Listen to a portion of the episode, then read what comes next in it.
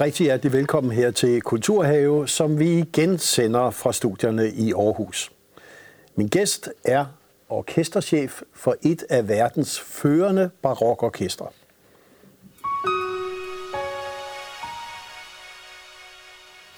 Og velkommen til dig, orkesterchef Nikolaj Defin Ligt fra Concerto Copenhagen, som jeg annoncerede som et af verdens fineste barokorkestre.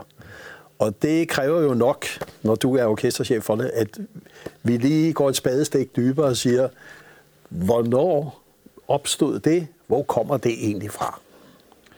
Ja, øh, vi, vi, vi startede i 1991, så det er over 30 år siden.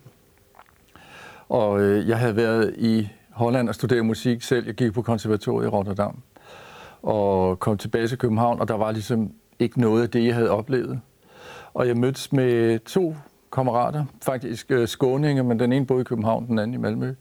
Og vi var enige om, at vi måtte prøve at gøre noget. Ikke?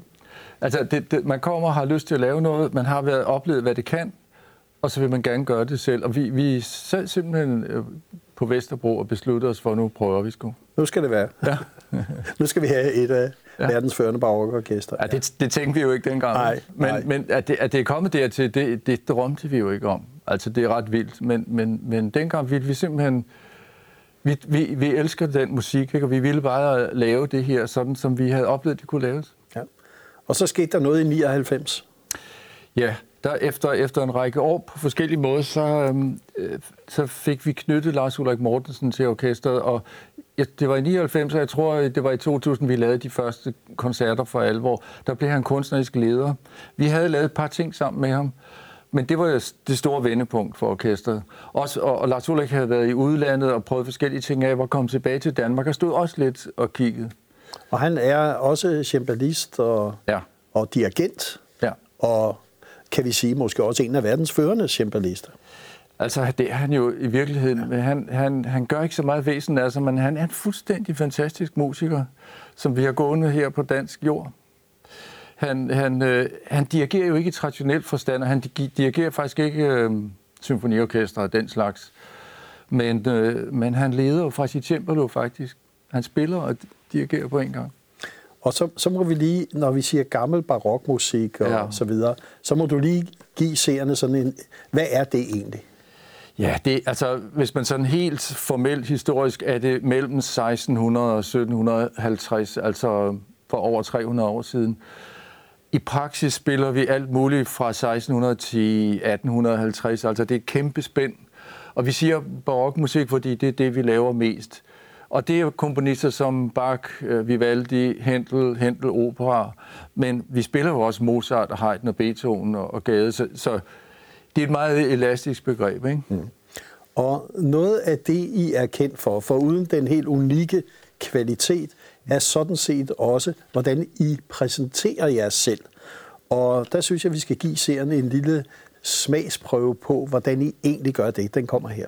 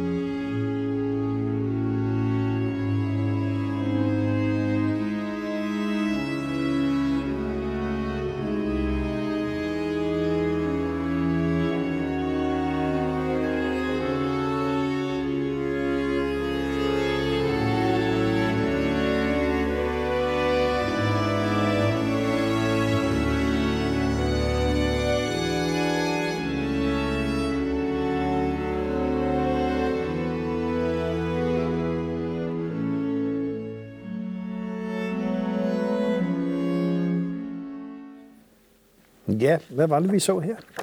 Det var jo et preview. Det, det er noget, der kommer senere i 22. Ja, Ja. ja. vi har faktisk ikke offentliggjort den endnu, Nej. så vi, det er sådan en helt særlig Ja. preview her. Ja, ja. Det er en musikvideo. Det er faktisk vores fjerde musikvideo. Og når jeg siger musikvideo, så som vi kan se, så er billedsiden øh, er jo ikke musikere, der spiller. Vi, vi, sammen med et produktionsselskab har vi skabt en, en, øh, en videoproduktion, som er et stykke kunst i sig selv. Og hvorfor egentlig det? Fordi at, ja, historien er, at under corona, der kunne vi jo pludselig ikke spille live-koncerter. Og vi tænkte, hvad delen gør vi nu? Og mange de begyndte at filme deres koncerter uden publikum, og vi synes ikke, det fungerede. Så vi blev hurtigt enige med os selv om at lave produktioner på videomediets betingelser. Altså, hvad kan det?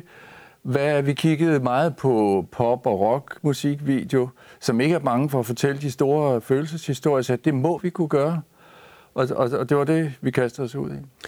Og det vil sige, egentlig at formidle en meget, meget gammel musik og bruge en ny teknologi, nye medier til at gøre det. Øh, har der været et klasse med, nu siger jeg, et traditionelt publikum? Øh, altså, eller er det noget, man har taget godt imod i alle generationer? Altså, der, der er nogen, der har undret sig over nogle af vores videoer. Jeg var, jeg var jo til et, jeg, jeg lavede sådan en lille oplæg på noget folkeuniversitet og viste en anden, vi har lavet. Og der var nogen, der kom hen til mig bagefter og sagde, synes du selv, den er god, den der? Ikke?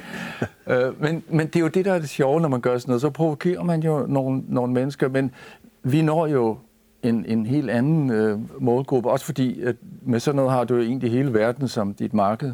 Og man kan sige, det har I jo også hele verden øh, som marked, og har jo også turneret gennem årene, mm. kan vi sige, i hele verden, mm. i store turnéer. Jeg er måske et af de orkestre, der turnerer mest. Ja. Øhm, inden vi snakker lidt videre om det, så kunne jeg godt tænke mig, at vi egentlig lige så et andet lille klip mm. på, hvordan I egentlig formidler jeres musik. Det kommer her.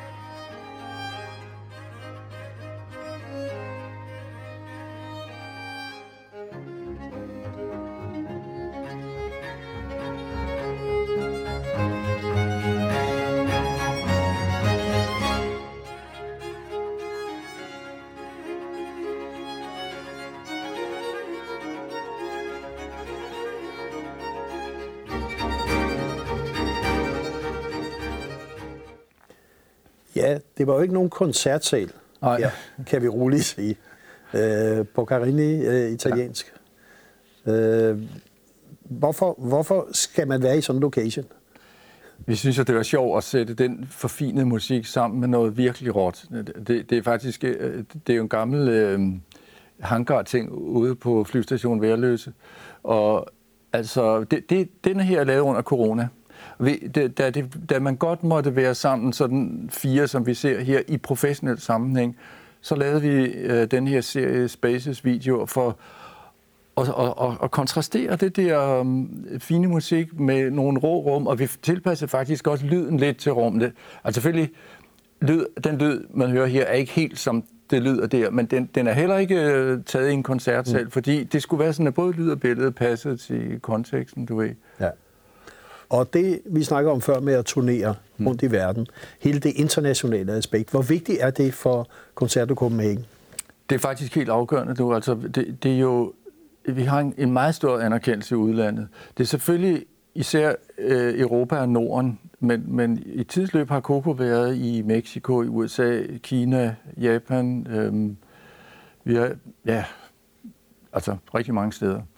Og nu siger du Coco, ja. Og det er egentlig bare for at sige, det er jo egentlig kælenavnet Ja. for Concerto det Copenhagen. Det er altså, ja. nogen siger, ved det måske ikke, men Nej. Coco hedder I faktisk i folkemunden. Ja, Ja. det er nemlig det. Ja. Ja. Den der internationale dimension, hvad giver den både jer og orkestret? Og det giver en, en enorm synlighed. Den gør, at, at vi, vi, det er jo der, vi hele tiden skal leve op til de internationale standarder. Når vi her til januar tager til Wiener Koncerthaus, en af Europas fineste koncertsæl, hvor vi er inviteret til at spille et stort værk af Hentel, så er det jo det er kun top notch. Så, vi, så vi, der strammer man sig virkelig an. Det gør vi selvfølgelig hele tiden, men det der gør, at vi hele tiden øh, tilpasser os det internationale niveau, der er. Og, og, og man kan sige, synes du, vi har en tilfredsstillende international udveksling i disse tider? Fordi jeg synes jo, vi snakker kun Danmark, og hvad ja. sker der i Danmark? Så det er ligesom, det må være lidt svært også at have det internationale som marked for jer. Fordi der er vel ikke den store forståelse for det? Nej, altså det, det, det, det er jo både, både på grund af corona og på grund af klimakrise, så det med at rejse pludselig blevet øh, problematisk, lad os sige sådan. Men vi kan ikke vores eksistensberettigelse er blandt andet at rejse og udveksle, møde de andre, altså musikere i udlandet, øh, møde de arrangører, vi møder, og, og have den der, altså det, markedet er internationalt for os. Altså, vi, vi kunne ikke Heller ikke økonomiske grunde kunne vi overleve på et dansk marked simpelthen. Og hvad gør man så, når der er nogle klimamæssige udfordringer? Er det som øh, tog og bus og øh, jeg vil næsten sige på gode ben, eller hvad gør man? vi, vi har faktisk altid gjort det sådan, at vi kører tog og bus, når vi kan. Det, lang tid før det, det blev et emne, man, man diskuterer. Øh, og det fortsætter vi selvfølgelig med. Men hvis, hvis Concerto Copenhagen skal eksistere, så skal vi flyve nogle gange. Ja. Og jeg mener simpelthen, det er berettiget, fordi vi bidrager med noget helt væsentligt til humanismen, nemlig musik og kunst. Der er et trade-off, men det er det også, når vi sidder her under. Mm. Og hvis vi lige skulle se på en lille musikvideo i Oslo øh, i 2019, før coronakrisen, hvor I lavede noget, hvor musikerne sidder, og også den, med masker på. Mm-hmm. Øh, det tror jeg kræver en forklaring, men vi får lige en lille stump af ja. det her.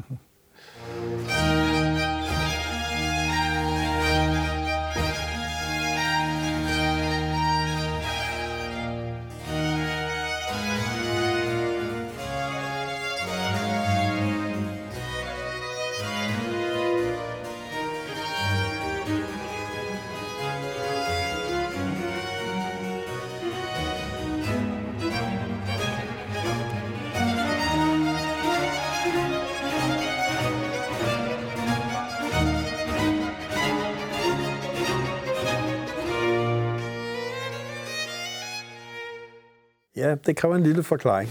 Ja. Så du må godt lige sætte et ord på. Ja. ja. Hvis nogen kan genkende det som Vivaldi øh, sommeren, øh, så er det ikke helt, eller efteråret, er det, så er det ikke helt forkert. Men vi lavede et samarbejde med den danske komponist Carlo Rasmussen, og han lavede nogle versioneringer af Vivaldis berømte øh, De fire årstider, og det, det er det, vi hører noget af her. Ja. Og øh, vi, vi havde jo, det var i 19, og klimadebatten var der, og så, på, så det er også noget med, at den der ændringen af det oprindelige, nemlig Vivaldi bliver lidt distortet, og klimaet, som er under øh, voldsom pres. Det, det, var de, det var de tanker, vi gjorde os faktisk, altså helt, helt bevidst på det tidspunkt. Og derfor masker på for at symbolisere en, en, en verden, der er stadigvæk mere presset ja. i forurening. Ja, simpelthen. Ja. Det var det. Vi, vi vidste jo intet om corona. Nej. Det var derfor. Øh, og, og hvad var reaktionerne på den? Altså, der har været mange forskellige. Der, altså, der var jo... Der var, for det første var dem, der reagerede på, at Carlo Rasmussen havde, havde behandlet Vivaldi. Ikke? Hvad var nu det for noget? Ja. Og så var der det med uh, klassisk musik og, og gasmasker. Det, det var der også mange forskellige. Men jeg synes nu generelt fik vi positiv, meget positiv feedback på, at vi, at vi gik det skridt videre. Ja. Og det gjorde I også i en helt anden sammenhæng. Øh, nemlig i Danmarks Radio har en, en musikquiz, og den mm. kører, som den plejer at gøre. Mm. Øhm, og så skete der noget, hvor der lige pludselig var, hvad har heavy metal og klassisk med hinanden at gøre? Og vi har bare en, et lille klip fra sådan backstage, altså bag om programmet.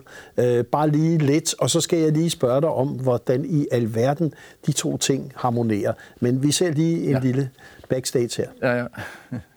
be a little quieter when the lutes come in. So it's just the first two bars which are. Is which this are, Slipknot or is it? Uh, is no, it... no, no. It's it's it's Max Reger.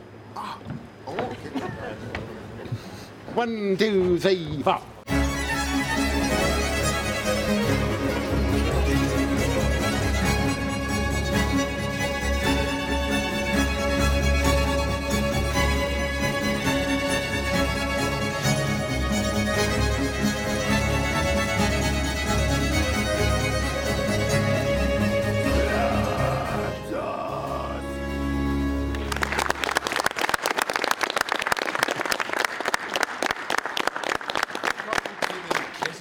Metalquiz, og vi mener det rent faktisk, når vi siger klassisk og metal, for det er to musikgenrer, som egentlig er meget fjern fra hinanden, men måske har de alligevel mere til fælles, end man lige umiddelbart skulle tro.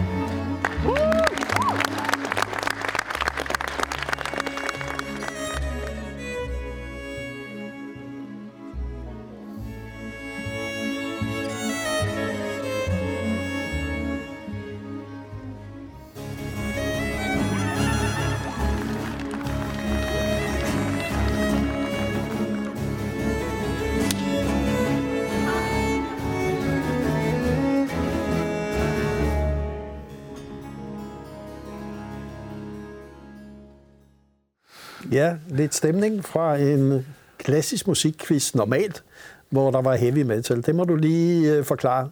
Hvorfor medvirker man i sådan et program? Det, vi synes, det var sådan en, en sjov idé. Jeg kan, da, da jeg havde, var blevet præsenteret for ideen, og så ringede, så tænkte jeg først, ja, men hvad siger Lars Ull? Og Lars Ull, det er ham, man ser allerførst på video. Ja. Så tænkte jeg, hvad siger han? Ikke? Og jeg ringede, præsenterede den i kort, og så var der sådan tre sekunder stillhed i telefonen. Og hvad var konceptet? han ja. Det, det må du lige fortælle. Ja, det var, at øh, quiz er jo, at man har nogle ganske korte stumper af et eller andet, og, for, og nogen skal gætte, hvad det er, og der er to hold, der konkurrerer. Og her var, enten var det et stykke barokmusik, eller det var et stykke heavy metal arrangeret for barokorkester. Simpelthen, altså de samme instrumenter spiller, men arrangeret. Og det var Lars Ulrik Mortensen og, og Frode Andersen fra, fra mit team, der havde lavet de arrangementer. Vi havde selv lavet dem. Ja. Og, og, øh, og fordi at hele ideen var, at der er mere til fælles, end der skiller det. Altså, vi vil så gerne have tingene ned i kasser. Og hvad, hvad kan barok og heavy metal have med hinanden at gøre? Jamen, det har de faktisk. Og Altså, det vil sige, altså Metallica, Slipknot og Ja, så videre, ja. bliver arrangeret her simpelthen. for barokorkester. Ja. Ja. Øh, så må jeg lige spørge, kunne deltagerne gætte rigtigt? Det, må have var- været forholdsvis nemt, ikke? Ja, det var det sgu ikke. Nej. Og, og, og det, det, de, altså, der kom en rigtig konkurrencesituation, og, og det ene hold vandt, vandt over det andet. Og det, var- det, var, det var slet ikke nemt at, gennemskue. Det var det ikke. Nej, det var det altså ikke, og det var jo det, der var hele pointen.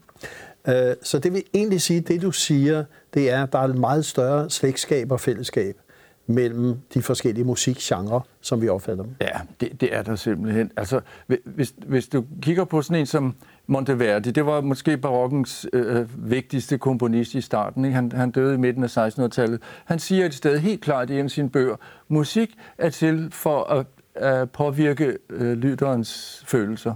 Bum. Altså, det samme kan du sige om, om popmusik i dag. Så hvad, hvad er, hvorfor skal vi se de der forskelle hele tiden? Ikke? Ja. Og, og, og det bliver jeg jo nødt til at spørge, fordi I jo bliver jo så regnet for noget meget elitært. Mm. Ikke folkeligt. Ja. Øh, ikke mainstream. Ja. Ja. Øh, og det du egentlig siger, og det er måske også derfor, I formidler, som I gør, det er, det er faktisk meget mere tilgængeligt. Ja, det er hele vores pointe. Altså, lyt og hør, hvor meget de taler direkte. Vi må tænke på, at barokmusik, det er rytmisk, det er harmonisk, melodisk og relativt korte former. Du skal ikke sidde stille i 20 minutter og høre på den samme ting. Det, det, det, det kan virkelig noget. Og når vi laver det for børn i forskellige sammenhænge, så er de jo, de spørger jo ikke sig selv, hvad er det, og er det gammelt? Nogle af dem, de rejser sig op og danser, fordi det, sådan de oplever det. Ikke? Ja. Og, og hvordan oplever du her, hvad skal vi sige, det danske kulturlivs forståelse af jer som et vigtigt ensemble, nu sagde du før, i rejsende, i budskabet om kunst og humanisme. Er, er det noget, I, I, det er noget, der også vinder genklang herhjemme, eller er det mere internationalt? Jeg synes, der er et stykke vej at gå endnu. Og det kan sagtens være, det er os, der har en opgave foran os i, i at formidle det endnu bedre, eller få fat i dem, vi gerne vil fortælle det her til. Men jeg synes, der er et stykke vej at gå endnu. Ja. Altså, det må jeg sige. Ja. Og så skal vi så lige have også en lille musikklip fra Beethoven. Det Nå går. ja, ja.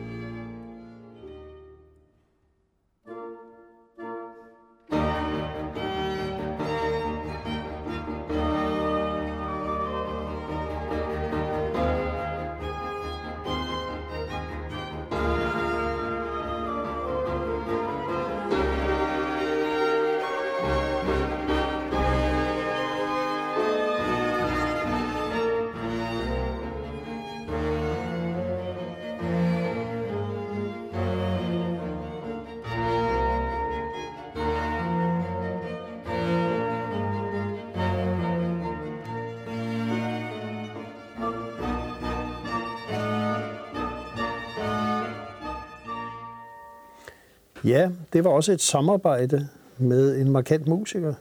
Ja, øh, Christian B. Sørenhout, han er en af, tidens fineste øh, pianister overhovedet. Han, han spiller med, med de bedste mm. orkester over hele verden faktisk, men på historisk klaver. Man kunne lige ane det her, at det ikke er et moderne klaver, han spillede på. Det, det var faktisk et fortepiano, vi havde lånt af konservatoriet. Mm. Uh, og vi har et samarbejde med ham. Vi skal spille med ham igen i februar. Og uh, det, det, det bringer orkestret et, et andet sted hen, fordi han kommer med en anden erfaring. Når vi tager fat i netop Beethoven som her, så er det spændende at samarbejde med så stor en kapacitet som Christian. Og I har jo samarbejdet med rigtig mange store kapaciteter igennem årene, ja. som har været med til at forme jer. Ja. Øh, når man sidder og kigger, Emma Kirkby, Andreas Scholl, mm. Anne-Sophie von Otter, Jordi Savall, altså mm. en kæmpe lang liste. Mm. Selvfølgelig også store danske navne. Mm. Øh, hvor vigtigt er de samarbejder? det, det, det er det, der giver ny inspiration, der giver en anden vinkel på noget, øh, som også fører os andre steder hen. Vi har samarbejdet et par gange med, med Jordi Savall, som er måske tidens største i øjeblikket, de, øh, og han har jo, det har gjort, at vi kunne komme ind nogle steder og spille, hvor, hvor vi ellers ikke var kommet. Mm. Og sådan noget betyder jo vældig meget. Ja, det er klart. Så bliver vi også nødt til at spørge, hvem betaler egentlig? Fordi det her må jo være ja. Super omkostningsfyldt. Det er, det er dyrt, men vi, vi er jo, det er jo et freelance-orkester, så, så der er nogle udgifter, vi, vi ikke har, som et, et uh, symfoniorkester har. Uh, vi har en, en bevilling fra staten, en driftsbevilling fra projektstøtteudvalget, ja. og uh, som vi skal søge om hver fjerde år. Og så har vi en, en meget generøs fondstøtte. Altså hvis ikke det var for de danske fonde, så eksisterede det orkester ikke. Og, og det er, man kunne sige, de fonde, som med Augustinus fond ja. og så videre, er, er dem, der muliggør det. Ja, det er det altså. Ja. Og så har vi et, et salg. Der er jo, altså arrangører ja. køber simpelthen. Det, vi arrangerer ikke ret meget selv. Nej. Så det er sådan en, vi har en omsætning på mellem 8 og 10 millioner. Og hvis man nu skulle sige, hvad, hvad er nu, hvis du kigger fremad, mm. øh, det største ønske for, at Koncerter Copenhagen også er her om 20 år, ja. måske kommer frem til at få en endnu mere markant position i Danmark. Hvad, hvad vil du så ønske dig? Altså det, det, det allervigtigste for os er at fortsætte en udvikling fra barokorkester, som vi snakkede om før, til moderne kulturinstitution, som formidler på alle mulige kanaler, som vi har set nogle eksempler på, som er tydeligt til stede, som, som har en, en bred vifte af aktiviteter, og som sådan er, er understøttet. Af, jeg så gerne, at orkestret var understøttet af Kulturministeriet på en, på en mere stabil og, og langsigtet måde, fordi det er meget usikkert. En fondstøtte, vi er meget heldige, men vi kan jo ikke vide, hvornår det slutter, og jeg så gerne, at vi havde et fundament som... Altså et, et mere sikkert, ja. øh, kan vi sige, økonomisk fundament. Det må jeg sige. Ja. Og de udfordringer, du ser, øh, for ligesom at, at få det til vejebragt, mm. øh, hvad gør I så ligesom nu? Er det igen at skulle ud og argumentere for jeres eksistensberettigelse og så videre? Ja, ja. Det, det er det. Og, og, og, men nogle af de ting, vi har set nu, er vores måde at, at bygge en synlighed på og, og vise, hvad vi kan, sådan at, at vi hele tiden har, har det at præsentere. Men det er jo ikke nok i sig selv. Der, der, der forestår et, et stort lobby-kommunikationsarbejde stadigvæk, vil jeg sige. Ja. Og hvis du nu skulle sige et projekt, som du ønsker, at I fik mulighed for at lave inden for de kommende år. Er der så et eller andet ønskeprojekt, som I endnu ikke har kunne kaste jer over? Øh, ja, altså det er jo is, især er der operaprojekter, vi, vi gerne vil lave. Nu har vi det fine samarbejde med det kongelige teater, og, og det og det går, det går rigtig godt, og det, det er meget fint. Men, men vi, vil, vi vil gerne sætte fokus på en af barokkens store komponister, for, for eksempel Telemann, som ingen kender, og vise, hvad han faktisk kan. Uh, vi vil gerne arbejde mere med uh, vi spiller jo også Gade, den danske komponist Gade, vi spiller den norske Grieg, uh, Beethoven har vi lige hørt. Vi vil gerne arbejde mere med det repertoire, og det er meget kostbart, men det kunne vi godt tænke os. Og så håber vi, at det lykkes, mm. og vi siger prøv på den fortsatte rejse med ja. Concerto Copenhagen. Tak fordi du kom her. Tak skal du have, Christian.